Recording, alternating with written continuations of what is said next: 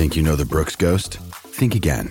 Introducing the all new, better than ever Ghost 16. Now with nitrogen infused cushioning for lightweight, supreme softness that feels good every step, every street, every single day.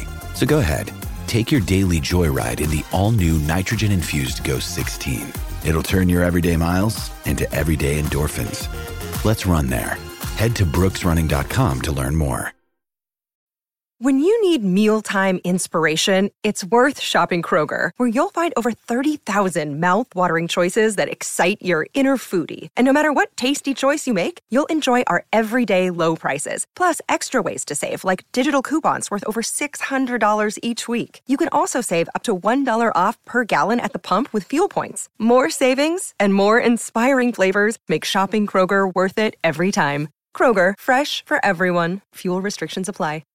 If you've got a thirst for knowledge that never quits, Brightside Podcasts are just what you need. Whether you're into recent discoveries, space exploration, true stories, or useful tips for self improvement, psychology, gadgets, or just your day to day routine, there's something for everyone. Whoa, what's going on? It's dark and smelly. You're wearing nothing but pants and a shirt. You're lying on a cold concrete floor. How did you get here? Suddenly, the lights switch on and you see a steel door in front of you and a screen. It turns on, and a hmm? man in a mask tells you that you have one hour to escape six rooms to win your cash prize. You get up and go to the door to open it, but it's locked. Out of nowhere, spikes pop out of the walls and start closing in on you. You only have one minute to get out before they crush you. You look around the room trying to find a key. The person in the mask gives you a hint. The key is inside you. You freak out, assuming the worst. You check your pockets, but nothing. The spikes are getting even closer. You start tapping all of your clothes and feel some hard object in the shirt at your waist level. There's a hidden zipper in the hem, and the key is inside the tiny pocket. The spikes are only a few feet away from you, so you rush to the door and unlock it. You shut it behind you and find yourself in room number two. You see a living room and a kitchen, but the entire place is literally upside down. Everything is glued to the floor, which is the ceiling for you. The exit is just across the room, but you need to mm-hmm. find the key somewhere. You look around and stand on your tiptoes, reaching for a high stool in the kitchen, tugging on it to detach it. The stool gives in with a pop, and mm-hmm. you smack on the floor with it. As if on cue, things start falling from the ceiling on their own. Small ones at first, some cutlery, a fruit basket. But then you see larger objects start slightly shaking.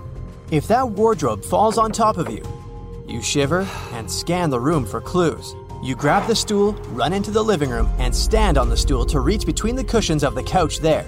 Nothing. Suddenly, the couch creaks and one of its ends detaches from the ceiling. You fall down from fright and hear a crash from the kitchen. The counter has just collapsed on the floor. You look around wildly, and a coat hanger with a jacket on it catches your eye. You run up to it just in time to dodge the couch crashing on the floor behind you. You find the key in the inside pocket. You cross the room, open the door, and slam it shut behind you, just as a large wardrobe falls on the floor, smashing to pieces. Room number three is very hot and humid. You're in an indoor tropical jungle. Right in front of you is your first obstacle quicksand. You leap as far as you can to cover some ground and land inches away from the other side. You're ankle deep in sand, but quickly pulled down to your waist. You flail your arms in panic, and one of them touches a vine above your head. You grab hold of it and pull yourself out to safety. Phew, that was close. When you get up, you're at the edge of a shallow canyon with a fast running river below. There are three vines dangling from the ceiling in front of you. You tug on each of them, but it's not enough to check if they're going to hold your weight. You find a heavy rock and tie it to one of the vines. Swing, snap! The vine breaks and the rock splashes into the water. No more big rocks around, so you have to make your choice. You close your eyes, swing from another vine, and it also snaps, sending you right into the river. The flow is taking you to what looks like a waterfall. You look around in panic and notice some roots sticking out from the other bank. You grab a hold of them in a last minute effort and pull yourself out of the water. Breathing heavily, you raise your head and see the door to the next room just a few steps away. You walk to it on wobbly legs. It opens automatically. Room number four is filled with hay. You read a sign on the wall that says, Finding the key is like finding a needle in a haystack. Huh. As you look around the room, there's a click in the distance, and you trace the sound to a long fuse that just got sparked. Oh, great. It's the other end that's buried in a large haystack. Once the flame reaches the stack, the whole place will become an oven. You hectically rummage in the hay. You're still drenched and sweating profusely to boot, so the stuff sticks to you like glue. Throwing heaps of it around, you stumble upon something big and heavy a metal detector. You grab it and start searching. A couple of minutes pass before you hear the detector's beep. The fuse is inches away from the haystack. You dig through the hay and get a hold of the key. You rush to the door just as the stack catches on fire. A mighty whoosh, and the door shuts behind you. You're safe. The fifth room is completely dark. You start walking, holding your hands in front of you. After a dozen steps, a bright spotlight comes on, and you squeeze your eyes tight.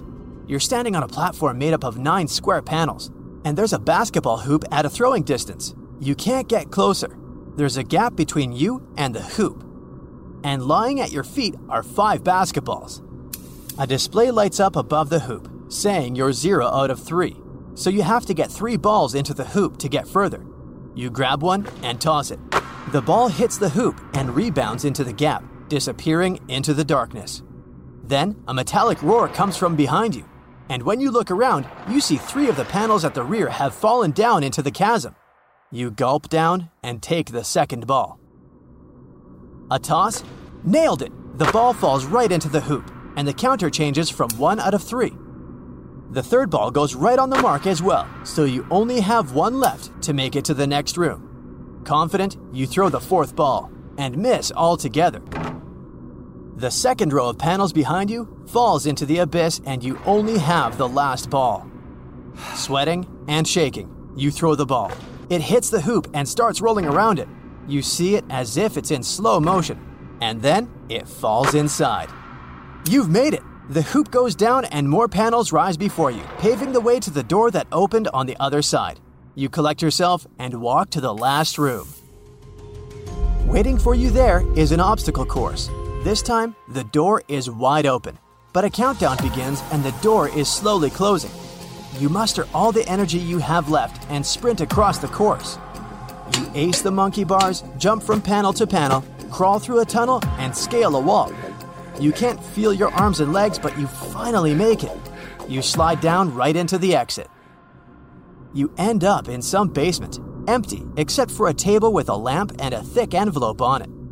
You open the envelope and find $10,000 in cash inside, as well as a handwritten note. It says, Thank you for playing my little game. If you ever want to do it again, just call me. As you read the last word, the light goes off, and you only hear a hissing noise before you lose consciousness. You wake up in your own bed and startle up, looking around wildly. Was it all a dream then? But then you notice the envelope on your bedstand. The money's there, and the note as well. And on the other side of the note, there's a phone number. You shiver, but put the note away into the drawer. Maybe one day.